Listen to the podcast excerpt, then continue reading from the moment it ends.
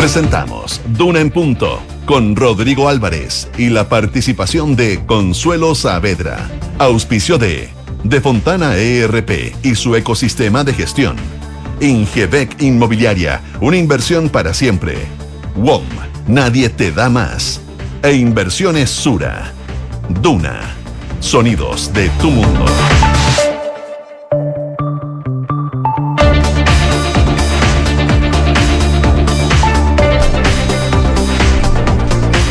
7 de la mañana en punto, son las 7 de la mañana en punto. ¿Cómo les va? Muy, pero muy buenos días. Bienvenidos a una nueva edición y fría edición de una en punto en esta jornada de día martes 28 de junio de este 2022 con, con bastantes cosas que revisar, pero qué decir de la baja temperatura hasta ahora en la capital del eh, país. Vamos a llegar, entiendo, a una máxima de tan solo 18 grados, después de tormentas eléctricas, lluvia, algunos chubascos en algunas partes de la región metropolitana. Em, lluvias que además se van desplazando hacia la parte sur de nuestro país. Entiendo que hoy día en la región de O'Higgins hay una alerta a propósito de la posibilidad de tormentas eléctricas en la precordillera de esa parte del eh, país. Jornada intensa desde todo punto de vista lo que se refiere a esta semana, que si bien es corta, tiene muchas cosas sobre la mesa. Por lo pronto, el presidente de la República, Gabriel Boric, va al norte del país, gira por Arica y Parinacota, una zona compleja desde el punto de vista de seguridad. Eh, se ha sabido de aumento de crímenes, de delitos em, con muchas armas también en esa parte del país. Ahí va a llegar el presidente Gabriel Boric y en eh, la agenda del eh, Poder Legislativo varios temas. Acusación constitucional contra la ministra Siches, prórroga del estado de excepción en la macro zona sur, en fin, varias cosas que vamos a revisar en esta edición de Una en Punto. Josefina Staracopoulos, ¿cómo te va? Muy buenos días. Con frío también. También, ¿ah? ¿Cómo no? 1, a ver, te digo, al tiro si se actualizó. 1,4 grados. A esta hora. A esta hora y sabemos que entre las 7 y las 8 baja más la temperatura, así que si tienen que salir ahora, ya salieron y pueden hacerlo, abríense porque va a estar bastante helada la mañana después de estas lluvias, incluso granizo. Eh, tú comentabas eh, que se generaron eh, durante la tarde-noche el día de ayer, sobre todo acá en la región metropolitana, también. los que venían del, de Viña del Mar, de Reñaca, Concón, Paraíso en general, a Santiago les tocó la lluvia en la, en la carretera, sobre todo en la vuelta masiva. Bueno, Frío va a ser hoy día, cielos cubiertos principalmente. Les cuento también en otras zonas donde nos escuchan, Viña del Mar y Valparaíso, 7 grados, máxima de 16, cielos principalmente cubiertos. En Concepción, cielos eh, cubiertos a esta hora, 13 grados, máxima de 14, 15, no va a subir mucho más. Se esperan precipitaciones, de hecho, durante toda la jornada del día de hoy, que se van a extender por lo menos hasta el jueves de forma intermitente, donde va a llover de forma constante, eh, solo va a variar la intensidad es en Puerto Montt y sus alrededores. 9 grados a esta hora, la máxima va a llegar hasta los 12 y hoy día, sumado a las lluvias, podrían tener vientos de entre 40 a 60 kilómetros por hora. Eso con el pronóstico del tiempo, ¿sabes quién llegó?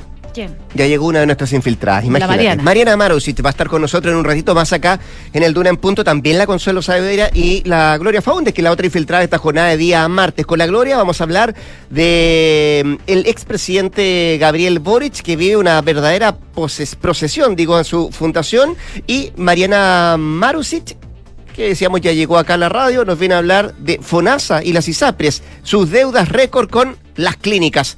Eso hablamos en un ratito más con nuestros infiltrados, también con Consuelo Saavedra acá en Duna en Puto. Siete de la mañana con tres minutos, siete con tres. Estos son, estos son nuestros titulares.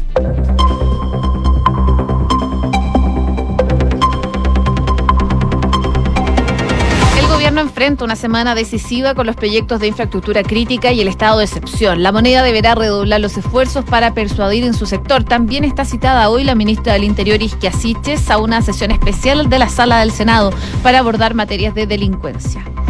El viernes el gobierno va a presentar la reforma tributaria y la oposición apuesta por incorporar medidas para la inversión, mientras que sectores del oficialismo buscan que se agreguen beneficios para la tercera edad, como el pago de contribuciones o que se elimine excepciones para los combustibles. Cerca de 500 indicaciones deberán votar la Convención Constitucional entre hoy y el jueves. Estas son las jornadas finales del proceso previo a la ceremonia de entrega de la nueva Constitución del presidente Gabriel Boric el próximo 4 de julio. Justicia y Gendarmería van a aplicar un protocolo trans en distintos regímenes carcelarios. Con motivo de la conmemoración del mes del orgullo, la ministra Marcela Ríos y el director nacional Sebastián Urra van a encabezar esta ceremonia en la ex penitenciaría. La enfermera apuñalada en Las Condes está fuera de riesgo vital. La profesional permanece internada en la clínica Nueva Cordillera, en la que trabaja y en cuyas afueras fue atacada el domingo por la mañana cuando salía de su turno. El Ministerio de Obras Públicas indicó que 64 mil vehículos van a retornar eh, y retornaron ya, de hecho, lo hicieron durante la jornada del lunes a la región metropolitana tras el fin de semana largo. El mayor flujo vehicular se registró en la ruta 68, donde 19.177 automovilistas pasaron por el control ubicado en Loprado. Y en noticias internacionales, los indígenas de Ecuador mantienen las protestas tras el primer diálogo con el gobierno. Los líderes de la Confederación Nacional de Indígenas aseguran que van a seguir con el paro nacional si el Ejecutivo se niega a seguir disminuyendo el precio del combustible. Y encontraron un camión con al menos 46 cadáveres en Estados Unidos. Una de las hipótesis que se maneja es que se trataba de un intento de contrabando de migrantes en el sur del estado de Texas. 7,5 siquiera dijimos tampoco que se vienen las vacaciones de invierno, se adelantan para esta semana, ¿no? Además, probablemente. A partir del jueves. Yo imaginaba que algunos ya empezaron desde el fin de semana, así cuántos días quedan para, para terminar. Hoy día y mañana, pues parten el jueves. Hasta el 25 ya, de julio. vámonos todos al tiro de vacaciones de invierno, ¿no? Alargar dos días más ya. Los que no se van a ir y los que les queda poco tienen que ver con los convencionales constituyentes, que llegamos la última semana de trabajo de la convención, los últimos seis días antes de que el próximo día lunes se entregue eh, el texto definitivo de la propuesta de nueva constitución que se votará en el plebiscito de salida el 4 de septiembre. Y en esta última semana, a los eh, convencionales solo les resta deliberar el informe emanado de la Comisión de Armonización, cuya misión es justamente ordenar las normas que estarán incluidas en el borrador de nueva constitución. Son cerca de, tú decías en los titulares, 500 las indicaciones que deberán votar los constituyentes, por lo que se van a destinar, dicen, al menos dos o tres jornadas. Hoy día, miércoles y jueves para realizar justamente las sesiones. Y entre estas se encuentran las modificaciones, por ejemplo, al artículo que plantea el consentimiento de los pueblos originarios en el marco de las entidades territoriales y el quórum permanente de reforma constitucional fijado en cuatro séptimos. La comisión trabajó con el fin de reducir el texto a un aproximado de 380 normas. Y el texto final, además, incluirá las normas transitorias y el párrafo de preámbulo aprobado la semana recién pasada. Después de aquello, la secretaria de la convención ordenó el texto que será presentado el próximo día, lunes 4 de julio. Y ese día, desde las 9.30, será la ceremonia oficial de entrega del borrador constitucional al presidente de la República, Gabriel Boric, quien en el mismo acto va a firmar el decreto de convocatoria al plebiscito de salida en dos meses más. Son los últimos seis días de trabajo de la convención, como decíamos, y todo estará centrado en estos días en eh, ordenar, en la armonización, en esa comisión de armonización que busca reducir de los 500 artículos 380. Vamos a ver qué es lo que pasa eh, y alguien eh, hablaba por ahí, ¿qué pasa si se rechaza la armonización? Bueno, básicamente no es que se vaya a volver todo a foca cero, se eliminen algunas cosas, no, por el contrario, queda sin armonización, decían algunos de los convencionales de lo que va a pasar entre hoy día y el jueves en el trabajo que llena adelante los convencionales constituyentes. Insisto, última semana de trabajo ya que el lunes se entrega el borrador de constitución al presidente Gabriel Boric. Mientras tanto, en el Congreso eh, hay conversaciones. En la Comisión de Constitución eh, del Senado hoy día se va a discutir una propuesta que rebaja el quórum de cuatro séptimos para eh, reformar la actual constitución. Recordemos que hay una iniciativa parlamentaria de algunos parlamentarios de la democracia cristiana que a pesar de que otros militantes del partido manifestaron reparo respecto de efectuar este plan B en caso de que gane el rechazo, es algo de que han seguido adelante. Al respecto, por ejemplo, el presidente de la instancia, el senador Matías Walker, indicó que es de vital importancia aprobar esta reforma de rebajar el quórum de reforma a la actual constitución a cuatro séptimos antes de conocerse los resultados del plebiscito. Eh, es de esta manera, dice que el gobierno eh, no tendría excusas en cumplir con el programa que ha comprometido a la ciudadanía y que es algo que han dicho también durante el último tiempo. Por otra parte, eh, el senador independiente Pedro Araya descartó que la reforma sea un plan B ya que este responde a un anhelo, dice, de terminar con los quórum supramayoritarios. Eh, el parlamentario dice que en caso de que gane la prueba en el plebiscito de salida, el proyecto permitirá mayores niveles de acuerdo al corto plazo y además señaló que de imponerse el rechazo va a permitir el inicio de un nuevo proceso constitucional. Parte entonces de lo que se está analizando, de lo que se podría ver entonces hoy día en la Comisión de Constitución del Senado. 7 con 9.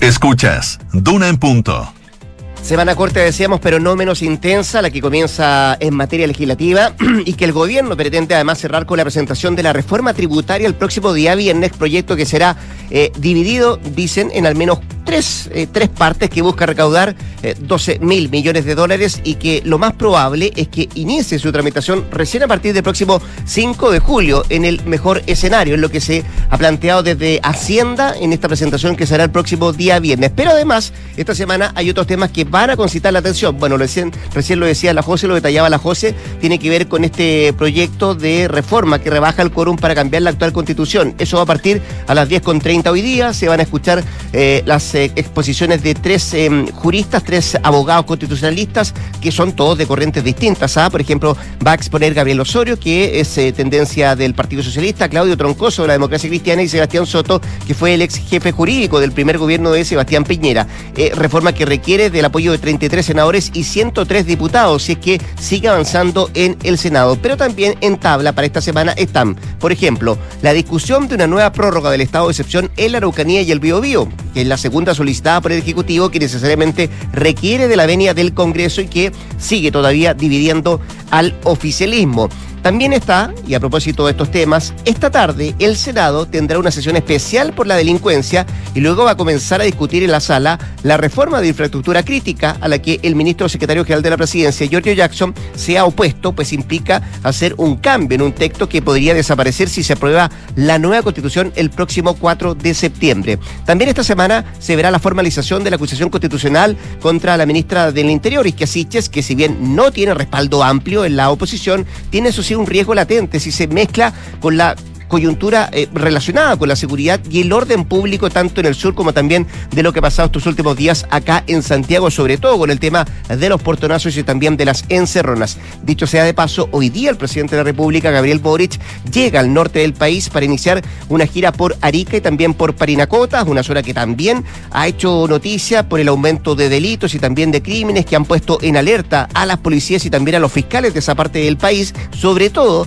por lo que han llamado algunos los tentáculos del tren de Aragua en esa parte del territorio nacional. Por último, esta semana parten también, como decíamos, las vacaciones de invierno, luego de la determinación adoptada por educación y también por salud de adelantar las vacaciones debido a la crisis en algunos centros de salud por los diferentes virus respiratorios de la época. De hecho, entiendo, José, que en el caso del virus incisional está anotando eh, niveles nunca antes vistos en el país, según lo que le escuchaba la ministra de Salud, María Begoña Yarza. Claro, ella hizo una defensa de todas maneras de este adelanto y, alargamiento de las vacaciones de invierno. Ella explicaba que la magnitud de la epidemia del virus respiratorio sincicial no tiene relación ni con la del 2019, 2018, 2017. Quizás dice esta es la más grande que hemos visto y con esas palabras argumentaba nuevamente por qué como cartera, en conjunto con educación, como tú comentabas, decidieron adelantar este receso escolar durante este invierno. Ella eh, explicaba que hablaba como pediatra, que el virus respiratorio sincicial en particular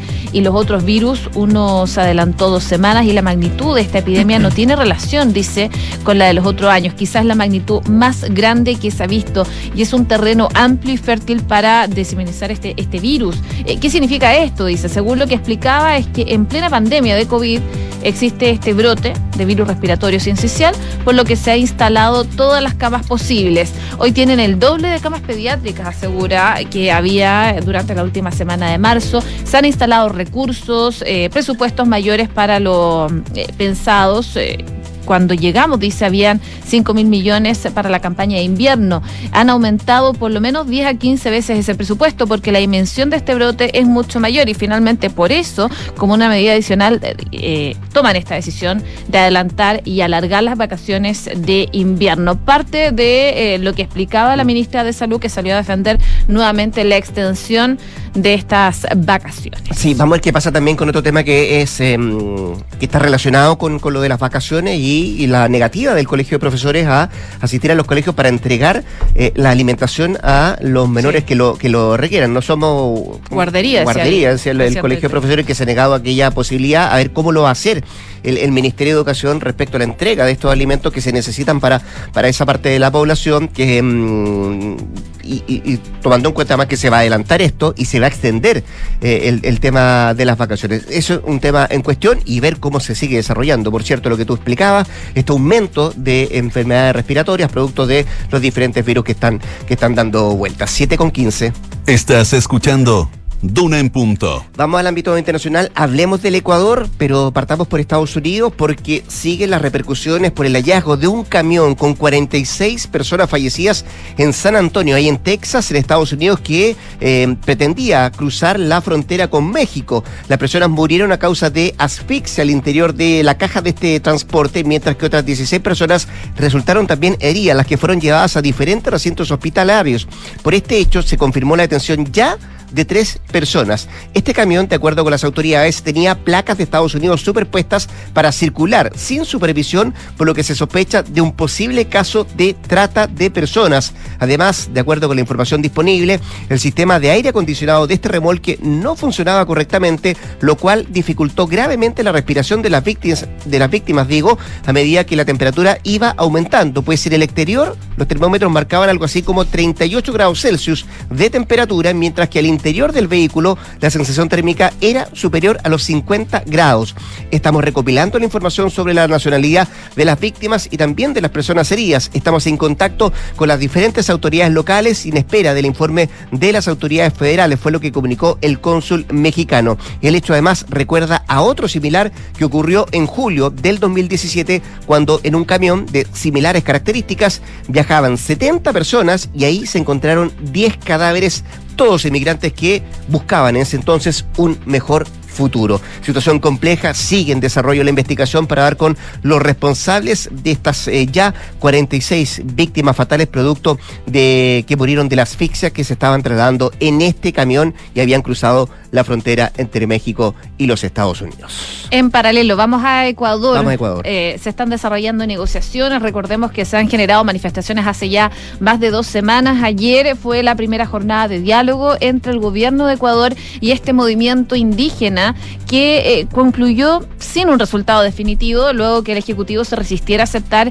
una mayor reducción en el precio de las gasolinas. Ambas partes avanzaron en varios temas. Se volverán a reunir hoy día en el Salón de Voto Nacional de la sede de conversaciones auspiciadas por el presidente de la Asamblea Nacional en el Parlamento y la Iglesia Católica. Eh, no obstante, la Confederación de Nacionalidades Indígenas de Ecuador aseguró que el paro nacional al que convocó desde el pasado 13 de junio va a continuar hasta que el gobierno ofrezca una solución a las demandas del pueblo. Eh, las conversaciones entre manifestantes y el gobierno, el presidente Guillermo Lazo anunció que va a lanzar un mercado de aceite popular que va a costar un 20% menos del precio actual, pero claro, estas definiciones que ha tenido el presidente no han sido suficientes para frenar las manifestaciones. Continúa el paro, como les comentaba. Hoy día se van a juntar nuevamente a conversar. Vamos a ver qué sale de esas reuniones, pero hasta el momento el gobierno se ha negado a seguir bajando el precio de las gasolinas. 7 de la mañana con 18 minutos.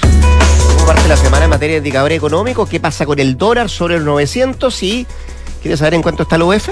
33.060 pesos. Bueno, ya lo sabíamos desde el viernes que había superado la barrera de los 33.000 la UF. El dólar, 919 pesos al alza. El euro, 961 también en números azules. El IPSA, 4.983, digo, puntos. Y el cobre, 3,84 dólares la libra, subiendo, después de que ha bajado considerablemente.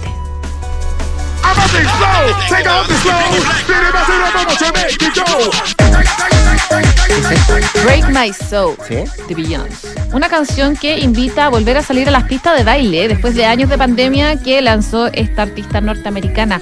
Se trata de Break My Soul, como les comentaba, la canción que es parte del nuevo disco anunciado por la cantante y que llega justo para el verano en el hemisferio norte. Claro, nosotros estamos en pleno invierno, pero igual podemos salir a bailar. Con tintes a la música vocal de los años 80 y 90, la nueva canción de Beyoncé de acuerdo a lo descrito por algunos expertos, es un bálsamo para salir de las casas después de los encierros. Y no solo eso, también elogia a la cantante como, eh, como ha posicionado Beyoncé, como una diva que ingresa a su era de los grandes éxitos. Así que parte de lo nuevo de Beyoncé, que con esta canción invita a salir de las casas luego de la pandemia y bailar un poco. Con la música de la norteamericana, la estadounidense de 40 años, ¿ya sigue casada con Jay-Z? Entiendo que sí, ¿no? Parece que sí. ¿Sí? Sí. Me dice que sí, nuestro, Nuestro radio controlador. experto, nuestro director en magazine. Por. Oye, con la música, decía yo, de, de Beyoncé, nos vamos a la pausa comercial. ¿Quieres un buen consejo? Por favor.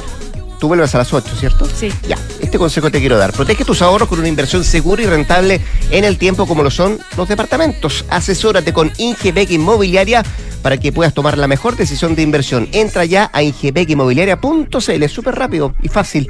Josefina Estabracoplos. Así que averigua ahí, ¿ya? Ya. Nos vemos. Chile es más que una sola ciudad, por eso nuestra red no para de crecer con un solo fin, darle una mejor conexión a todos, para que todas las regiones disfruten por igual en 5G. WOM, nadie te da más. 7 con 20. 7 de la mañana con 20 minutos, nos vamos a un corte comercial, volvemos con más acá en Duran Punto QS, en la 89.7.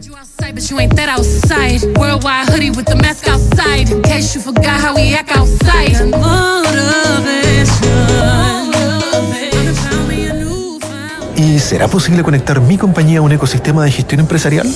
Por supuesto, con Sapiens, el ERP de gestión para medianas y grandes empresas de Defontana, podrás conectar toda la gestión de tu empresa en un mismo lugar. Un ecosistema integral con inteligencia de negocios, informes, bancos, automatización de procesos, tu propio portal de proveedores y mucho más con Sapiens. ¿Y tú qué esperas para estar conectado con todo? Solo por junio, aprovecha un 20% de descuento en defontana.com.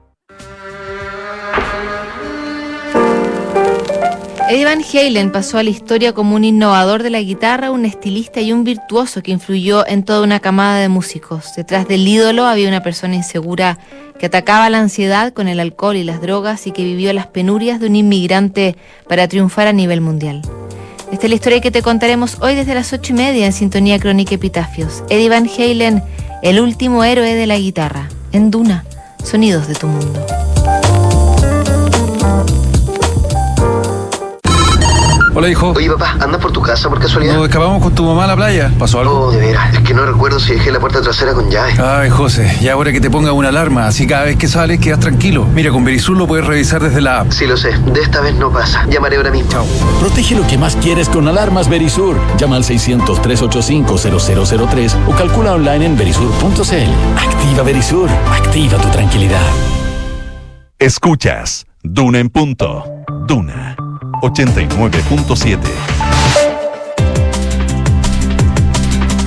7 con 22, seguimos acá en el 89.7 haciendo un en punto. Decíamos eh, al inicio del programa que esta semana sería corta, pero bien intensa, sobre todo que decir para los convencionales constituyentes que tienen su última eh, semana de trabajo. Se entrega el borrador el próximo día lunes y ahora vienen, después de eso, las campañas también de cara al plebiscito del próximo 4 de septiembre. Queremos hablar de esto y más con el expresidente de la democracia cristiana, Ignacio Walker, a quien tenemos en la línea telefónica. Y por cierto, saludamos de inmediato. Ignacio, ¿cómo le va? Buenos días, muchas gracias por atender a Duna. Hola, muy buenos días, Rodrigo. Oiga, Ignacio, a menos de, de- de siete días de entregarse el borrador, ¿cómo, ¿cómo ve el futuro de este, de este proceso que se lleva adelante ya por más de un año en nuestro país? El ambiente de cara además al, eh, al plebiscito de salida el próximo 4 de septiembre. Bueno, partiendo de la base de que la Convención Constitucional tiene una legitimidad democrática formal que nadie puede negar, ¿Mm? Que ha reunido los dos tercios, ¿no es cierto?, para aprobar los distintos eh, artículos, en fin, el proyecto, el borrador. Yo creo que desgraciadamente, eh, Rodrigo, no se cumplió con el objetivo, con el anhelo ampliamente compartido de la población chilena de poder dar con una constitución que reuniera un consenso amplio en el país, ¿no? Y en vez de eso, eh, estamos viendo más bien una constitución partisana. Acuérdense que el presidente Gabriel Boric, en su única comparecencia ante la convención, les pidió una sola cosa, que no escribieran una constitución partisana, ¿no? Bueno, desgraciadamente fue desoída esa petición, a mi juicio, y lo que tenemos es el intento de una parte del país por imponer una constitución eh, a otra parte del país. Dicho lo cual, ¿no es cierto?, ambas opciones, ¿Mm? apruebo y rechazo, son perfectamente legítimas. Y usted lo ha dicho, va por el rechazo. Yo voy por el rechazo eh, justamente porque es una constitución partisana, porque es una constitución refundacional, y en eso se parece a la de 1980, el intento, ¿no es cierto?, de tratar de que el país parta de cero, ¿no? de desconocer la historia, la tradición constitucional de Chile y además porque divide a los chilenos. Hoy día los chilenos estamos más divididos que antes en materia constitucional. Entonces yo creo que hay buenas razones para votar rechazo con el objeto de seguir avanzando a una nueva constitución. Ese, ese principal, eh, Ignacio, es el principal argumento que usted tenía para inclinarse por el rechazo, que efectivamente más allá de lo, de, lo partisana que decía usted de esta nueva constitución o de este borrador de nueva constitución, tiene que ver con que eh, la convención no logró, por ejemplo, plasmar un, consenso amplio. ¿Esa es la principal crítica que usted le hace a todo este proceso? Bueno, eh, digámoslo derechamente, Rodrigo. ¿Mm? Esta es una convención de izquierda que ha escrito una constitución de izquierda, pero no de cualquier izquierda, no es una izquierda socialdemócrata o reformista, es una izquierda radical en clave refundacional, ¿no? Eh, y eso yo creo que es muy lamentable porque ¿qué es la constitución? Es un traje a la medida del conjunto de la nación chilena. En cambio, es un traje a la medida de una parte de la nación chilena. De hecho, el concepto mismo de nación chilena desaparece. ¿No? Se disuelve, se diluye en un conjunto de pueblos indígenas, de naciones preexistentes, ¿no? A los que se reconoce eh, autonomías territoriales indígenas, en fin, eh, para qué decir el sistema de gobierno. Usted sabe que este presidencialismo con bicameralismo asimétrico, bueno, se elimina el Senado, no existe en ninguna parte del mundo. Es una invención chilena. Todos los presidencialismos que conocemos, Rodrigo, y esto los auditores tienen que saberlo, todos los presidencialismos que conocemos en democracia, o sea, Estados Unidos, México, Colombia, Brasil, Uruguay, Argentina, Chile, por 200 años, todos tienen Senado y Cámara de Diputados. Y eso desaparece. Entonces, yo creo que desgraciadamente se, se pierde una oportunidad. Estamos conversando con el expresidente de la democracia cristiana, Ignacio Walker. Ignacio, usted me decía a la, a la pasada que va a votar rechazo para seguir avanzando en una nueva constitución. Lo que quiero preguntarle es con quiénes, bajo qué modelo, en qué momento y bajo qué límite. Bueno, yo fui parte del 78% que votó a prueba, ¿Mm? ¿no? Y muchas personas desde el centro, centro izquierda, yo he sido parte de los gobiernos de la concertación, de la nueva mayoría, en fin, desde este domicilio político, ¿no? Vamos a seguir luchando por una nueva constitución que recoja cuestiones muy fundamentales, porque también hay mucho que rescatar. El Estado social y democrático de derecho, ¿no? Bien, ¿ah? pero un Estado unitario y descentralizado. Eh, no este Estado regional que pretende ser una copia de España, de Portugal, de España, de Italia, que tienen miles de años de historia de reinos, de principados, de repúblicas, bueno, ¿qué tienen que ver con Chile? Pero sobre todo en el Estatuto Indígena. Esto de importar, de copiar de Bolivia y Ecuador el Estado plurinacional. ¿Dónde existe el Estado plurinacional? Solo en dos constituciones del mundo. Bolivia y Ecuador. Hay otras como Canadá, por ejemplo, que tiene un Estado multicultural, ¿no? España, bueno, otra cosa, porque obviamente los, los catalanes y los vascos no son pueblos indígenas, son nacionalidades. Entonces, ¿dónde existe esto? Solo en Bolivia, con Evo Morales, y en Ecuador, con Rafael Correa. Pero ambos países tienen una mayoría indígena. Bolivia tiene 62% de población indígena, 36 pueblos indígenas en la Constitución. En Chile solo un 12%. Entonces, hay muchas razones, ¿no? para considerar que esto nos recoge, nos hace cargo de nuestra propia realidad. Y por eso, desgraciadamente, yo no estoy feliz de votar rechazo. ¿no? Pero sí tengo la convicción de seguir eh, luchando por una nueva constitución. Ignacio, ¿y si gana la prueba el 4 de septiembre? Bueno, si gana la prueba, se va a imponer la tesis de aprobar para reformar. Mire, la encuesta académica es bien interesante, Rodrigo, en un sentido.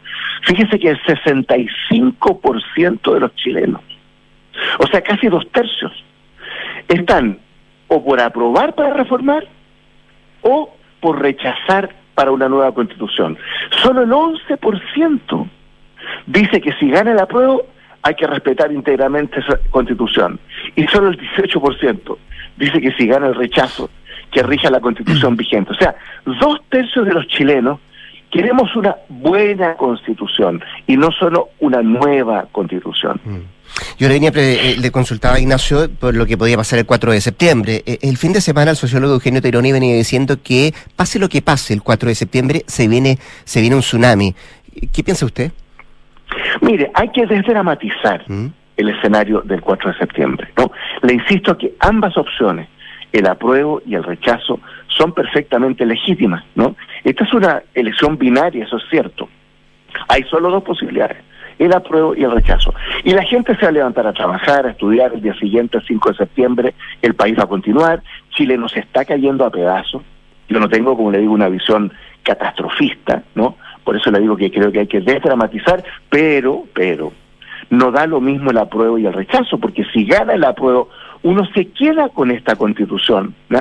se crean decenas de organismos públicos, 61 leyes había que dictar en los próximos dos años, la mayoría de ellas, 73 adecuaciones normativas, o sea, en ese sentido puede ser un tsunami, porque es un cambio muy radical, pero, pero yo creo que la gente tiene que votar con mucha tranquilidad, tiene que informarse, hay que tratar de leer este texto que va a quedar listo, como usted dice, eh, esta semana. Así es. Eh, y yo creo que, que hay que tener confianza y fe en que Chile, los chilenos y chilenas, eh, eh, queremos una nueva constitución.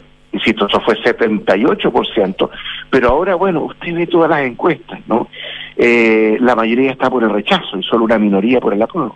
Eh, usted mencionaba, de hecho, lo que pasa con las encuestas. Eh, hay un alto número de indecisos también, Ignacio Walker. Eh, su partido, de hecho, está la disyuntiva a seguir por el apruebo o el, o el rechazo. La Junta se adelantó para el 6 de, de julio y usted, junto a otros expresidentes del partido, pidieron libertad de acción. Sin embargo, el presidente del partido ya ha dicho que esa opción no cabe. Pero eso lo va a decidir la Junta Nacional. Mire, esto es un tema, un tema muy importante. Porque el 100% de la democracia cristiana, mi partido de toda la vida, todo el Partido Demócrata Cristiano, estamos por una nueva constitución. No hay dos opiniones en esa materia. Por lo tanto, hay una base real de unidad muy fuerte. Ahora, segundo, la mitad está por el apruebo, la mitad está por el rechazo. Mire usted nuestros parlamentarios. La mitad está por el apruebo, la mitad está por el rechazo. ¿No? Entonces, lo lógico, decimos, nueve expresidentes de la democracia cristiana, encabezados por el expresidente Eduardo Frei, lo lógico es que la democracia cristiana declare dos cosas. Uno, estamos por una nueva constitución. Y dos, las opciones del apruebo y del rechazo son legítimas en el país y al interior del partido. Yo espero que esta sea la tesis que prevalezca, porque me parece de sentido común, salvo que queramos el quiebre del Partido Demócrata Cristiano. Porque si la democracia cristiana se manifiesta por el apruebo o por el rechazo, se quiebra. Porque como está dividida en dos mitades, básicamente, eso yo creo que produciría, y lo lamento mucho decirlo, yo creo que podría producir un quiebre interno. Si, si no se va por una opción la Junta Nacional, Ignacio, ¿de qué lado va a estar la DC el 5 de septiembre? No, la, la o, o en qué parte del mapa político?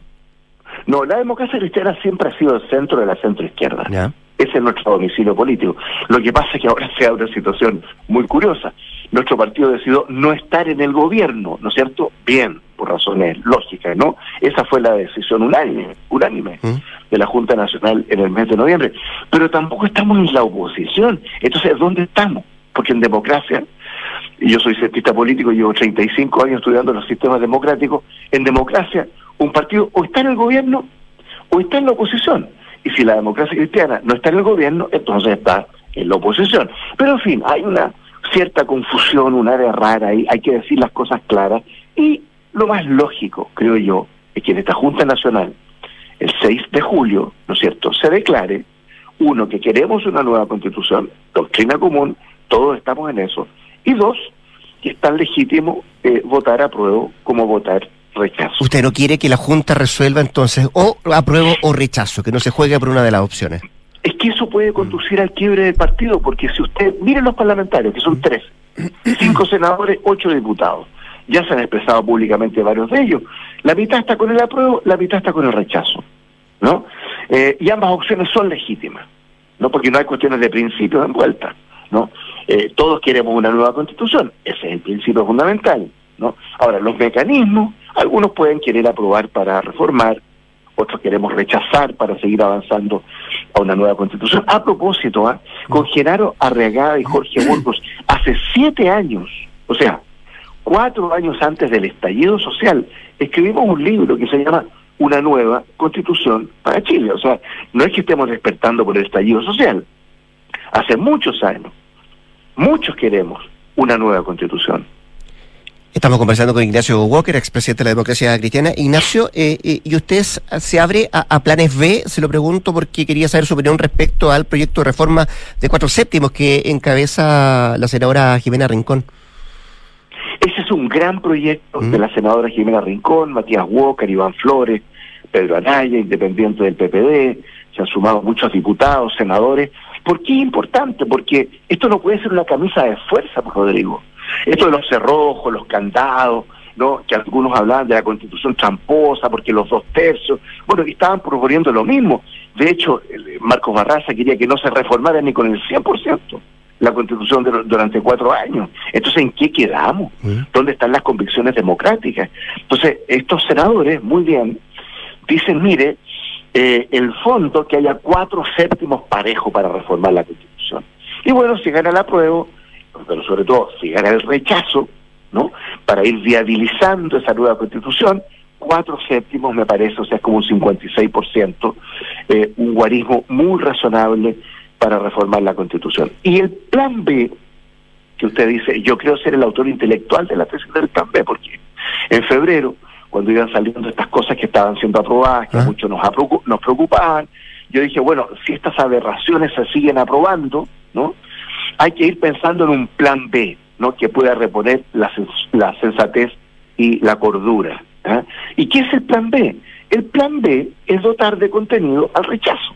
Que el rechazo no sea un salto al vacío, no sea una vuelta a la constitución del 80, que además no es una alternativa, porque la constitución dice que si gana el rechazo, rige la constitución vigente. Ignacio, para usted, ¿el plan B no es aprobar para reformar? No, el plan B para mí es darle contenido al rechazo. ¿ah? un rechazo que no sea, como le digo, un salto al vacío, volver a la constitución del 80. El plan A es el apruebo. El plan A es el apruebo. El plan B es el rechazo, pero con contenido en la perspectiva de la nueva constitución. Y ahí también quiero decirlo, ¿ah? el gran problema para el triunfo del rechazo y para la credibilidad de la promesa de una nueva constitución es la derecha. Quiero decirlo con todas sus letras, la derecha no tiene credibilidad en materia constitucional, porque trancó la pelota 30 años y el país lo sabe. Entonces es muy importante también lo que diga Evópoli, Renovación Nacional. Ojo, Javier Macaya, presidente de la UDI, hace un mes dijo lo que yo estoy diciendo.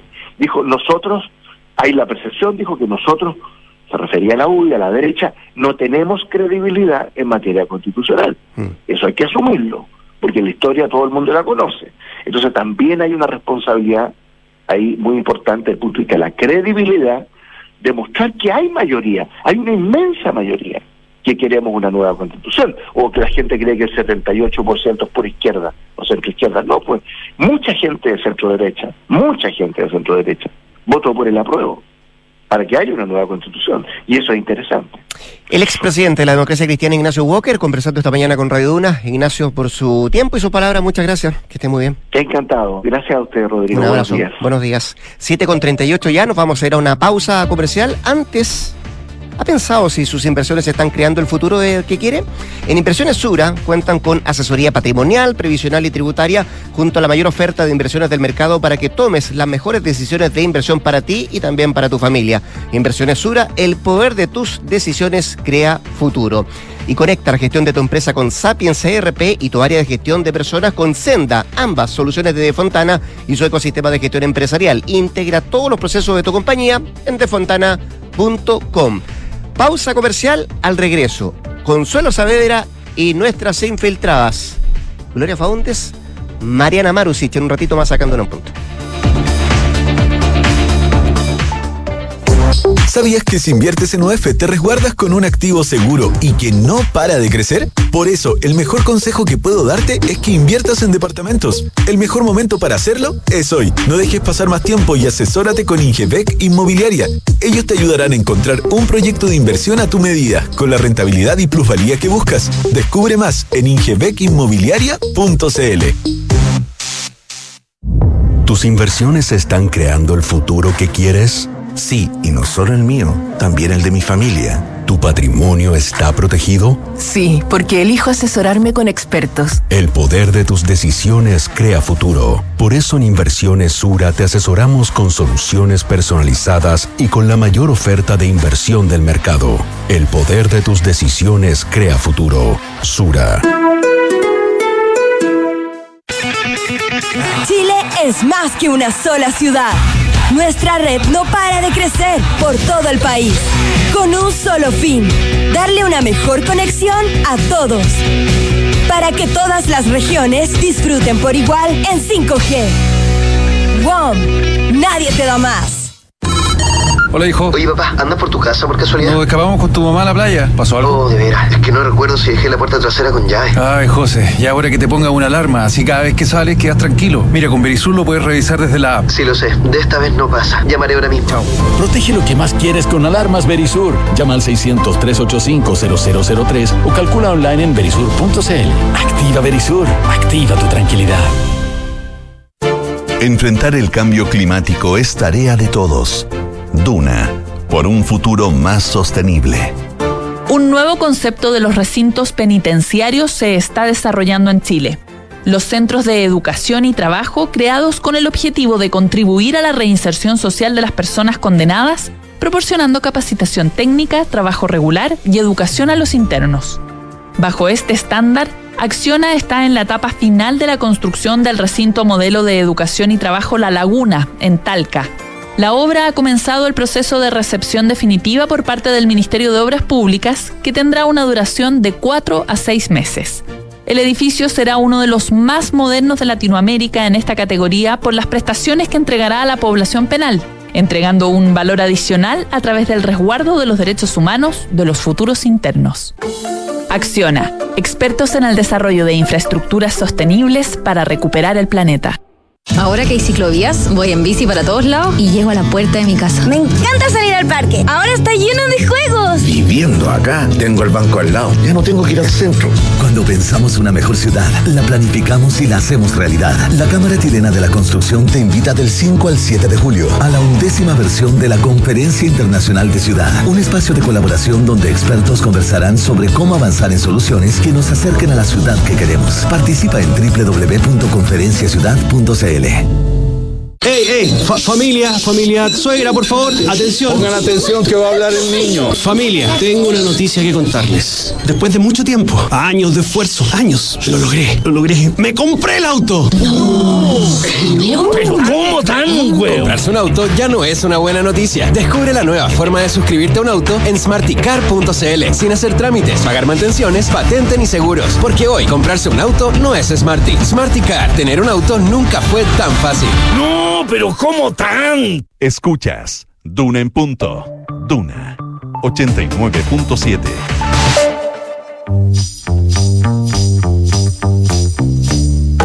Son los infiltrados en Duna en punto. 7 de la mañana con 42 minutos, 7 con 42. Saludo a la distancia, Consuelo Saavedra, ¿cómo estás tú? Buen martes para ti. Buen martes para ti también. Sí. ¿Cómo estás? Bien, pues todavía resfriada, ¿eh? Estoy con COVID. ¿verdad? Chuta. ¿Con vacuna? Escuché la semana Con pasada. vacuna, Que sí. lo dijo en el Es- programa. sí, pues lo dije el viernes, no han estado atentos, ¿ah? Sí, no, yo la escuché. Pero. Muy pero bien, quería infiltrar a. Mariana Marusic. Sí. Era primer día entre, su- entre sueños, así. Eh, está repleto de COVID en Inglaterra. Acá solo se pone hasta la tercera vacuna. Em, la mía es increíble porque la mía es de noviembre, la tercera vacuna. No, uno ya no se pone vacunas acá, salvo que seas población de riesgo, qué sé yo.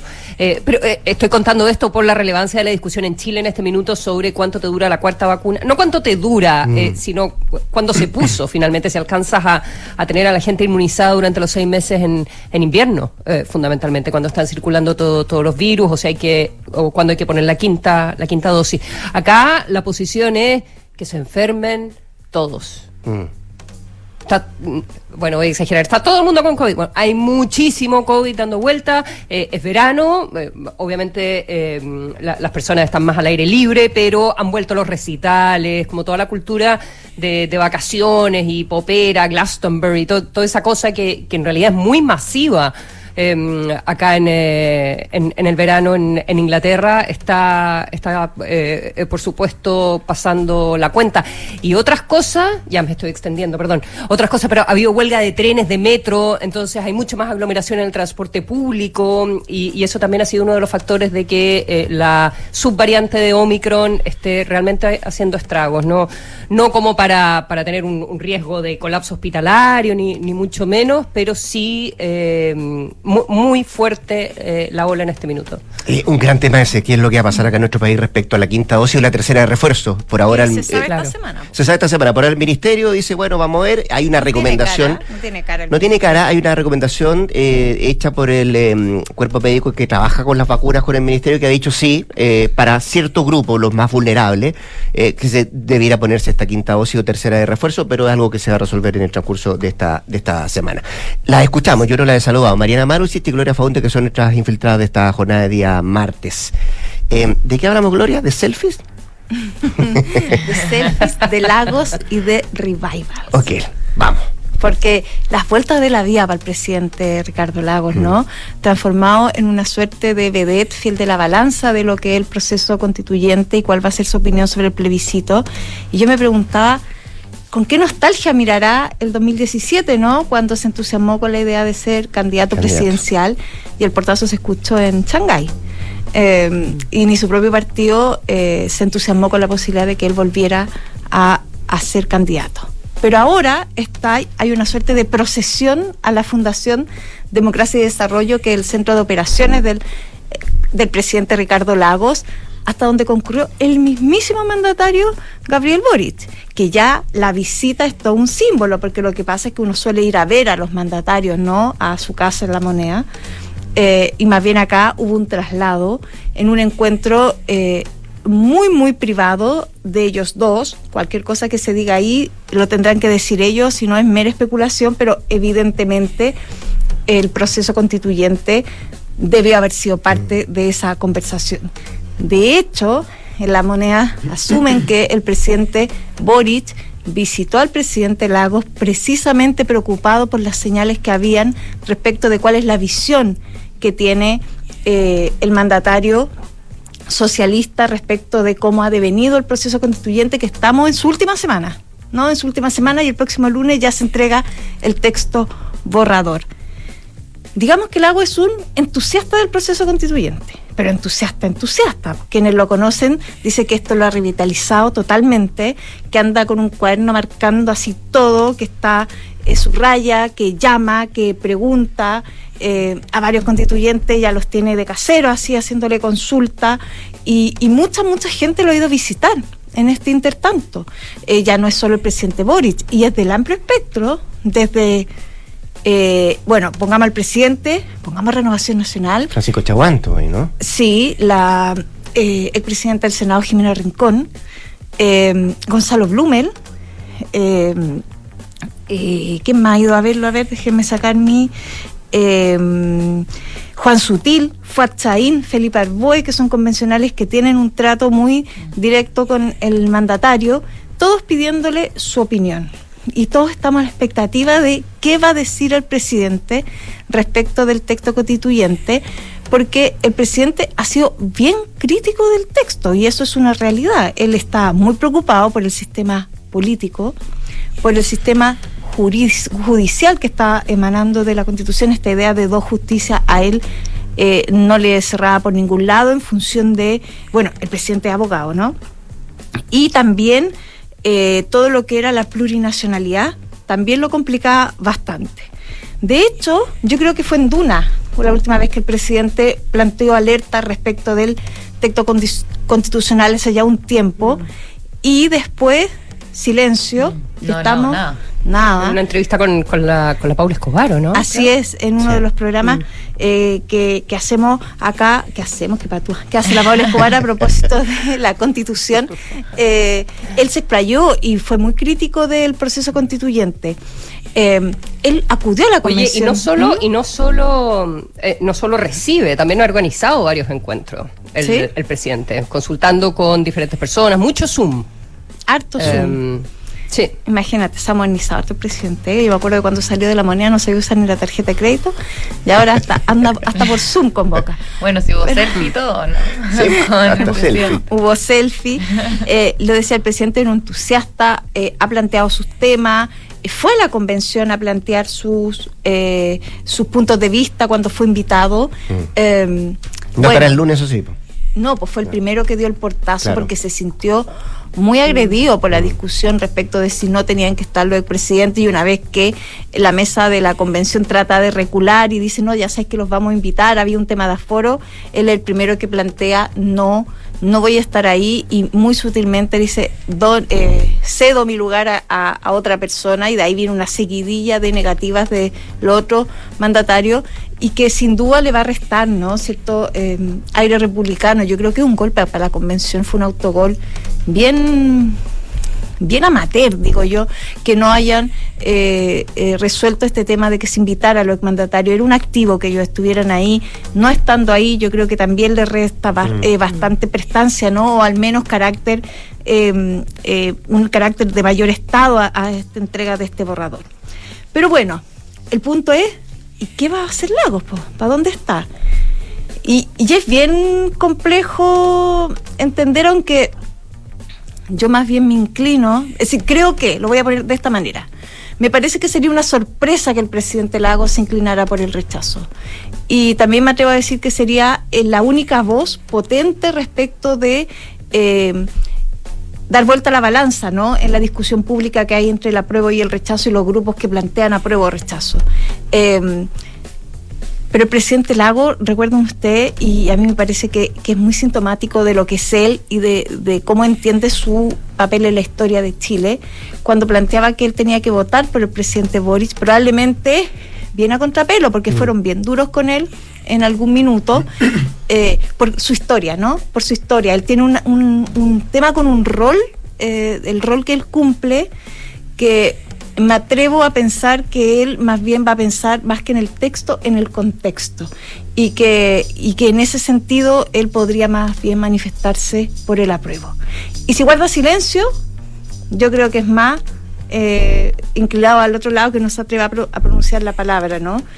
Eh, de eso. Lo que no queda duda, sí creo yo, es que el presidente es crítico del texto y que probablemente sea cual sea su definición y si es pública, yo entiendo que él va a ser en algún minuto al menos un, una manifestación pública de cuál- cómo él se va a plantear frente al proceso constituyente. Eh, De cara a plebiscito, claro. Claro, de cara al plebiscito del 4 de septiembre. Así es. Así que ahí yo creo Yo, que claro, ese... yo, yo apuesto por el, eh, por el apruebo para reformar en el caso de Ricardo Lago, sin duda. Aunque ojo, el laguismo está muy, muy dividido, muy dividido respecto de ella. Algunos ya están empezando a salir del closet. De ponte tú, Eduardo Jara, que es uno de los sus más eh, colaboradores más estrechos. Estaba en amarillo, Está, eh, ¿no? coordinador, coordinador de Amarillos por Chile, se manifestó por el rechazo. Hay que leer las columnas de Ernesto Tone eh, para ver lo crítico que es, no solo del texto, sino que cómo se ha dado el proceso constituyente.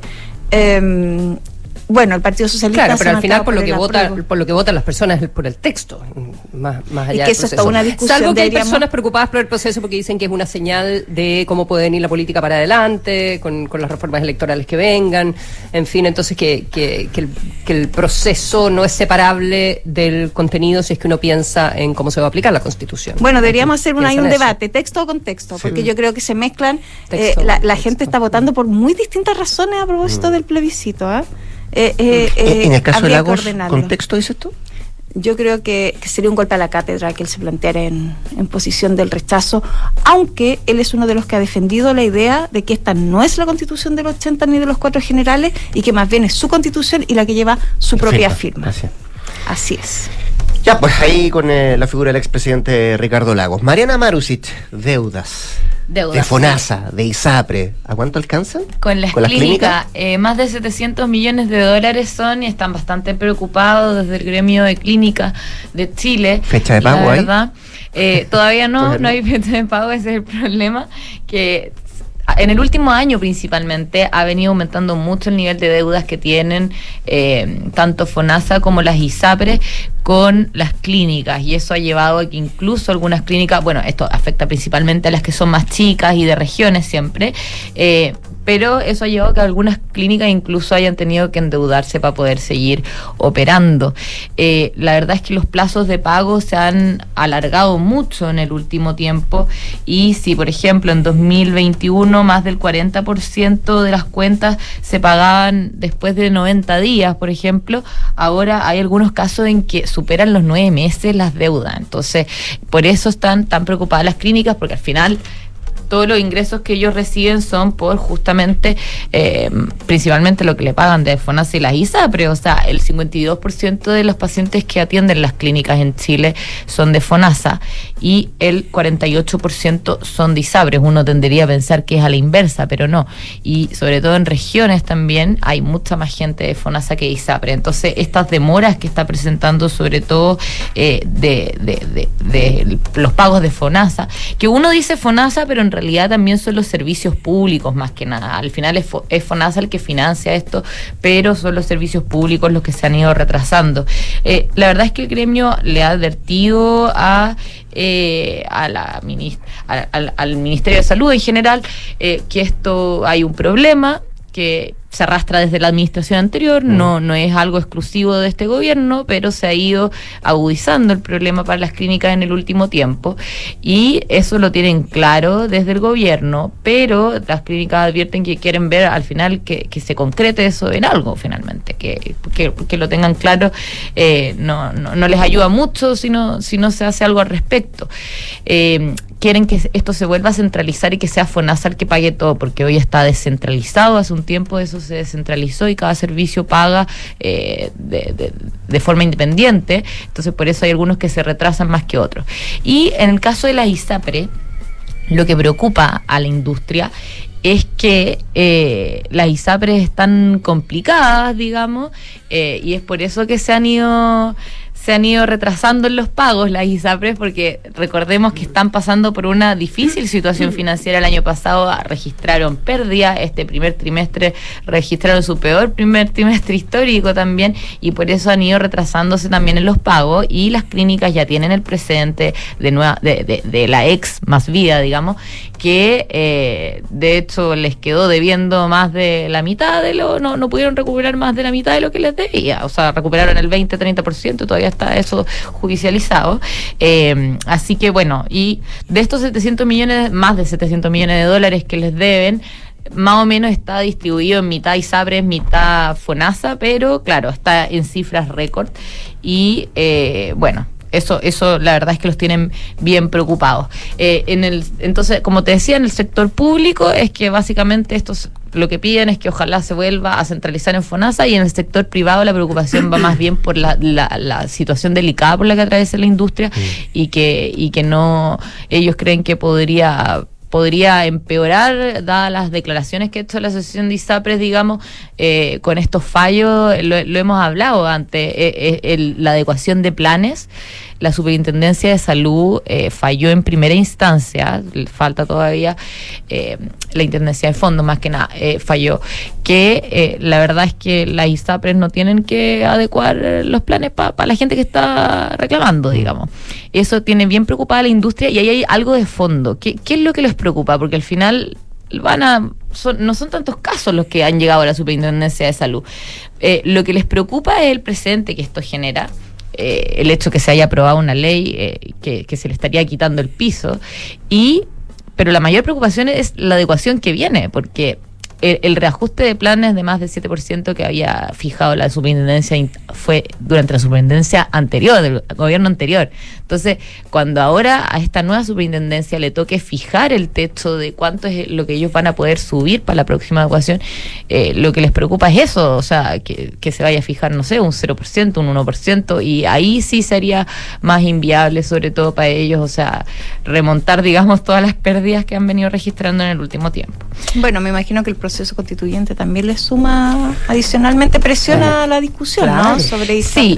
De hecho, eh, bueno, el gremio de clínicas dice que si se quiere tener un seguro único de salud, que es lo que se propone tanto este gobierno como eh, en la nueva constitución, o sea, eh, que, que todas las cotizaciones irían a, a una especie de FONASA, digamos, eh, primero se tiene que solucionar esto, porque si no, no, sería para ellos muy viable operar si es que tienen nueve meses de, de, de retraso en los pagos. O sea, no, no creo que haya una empresa que pueda operar con nueve meses de, de falta de, de- de liquidez, digamos, solamente. O sea, es, es complicado, es complicado. Entonces, por eso ellos que están haciendo una, un llamado a que esto se solucione pronto también.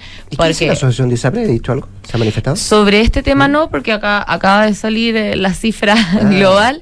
Ellos sí dicen que están en una situación delicada, lo han dicho hace, desde hace bastante tiempo, la verdad, y, y han llamado también a las autoridades. De hecho, eh, ahora hace poco eh, de, los controladores de Manmédica le pidieron una reunión al embajador de Chile en Estados Unidos para poder hablar de este tema que yo te decía de la adecuación de planes y de la situación por la que están atravesando acá en la industria. Entonces, ellos de verdad que han levantado muchas alertas en el último tiempo y bueno, ahora se suman las clínicas porque dicen que también, claro, si, si llega a caer una ISAPRE, obviamente también ellos se verían afectados. Difícil problema.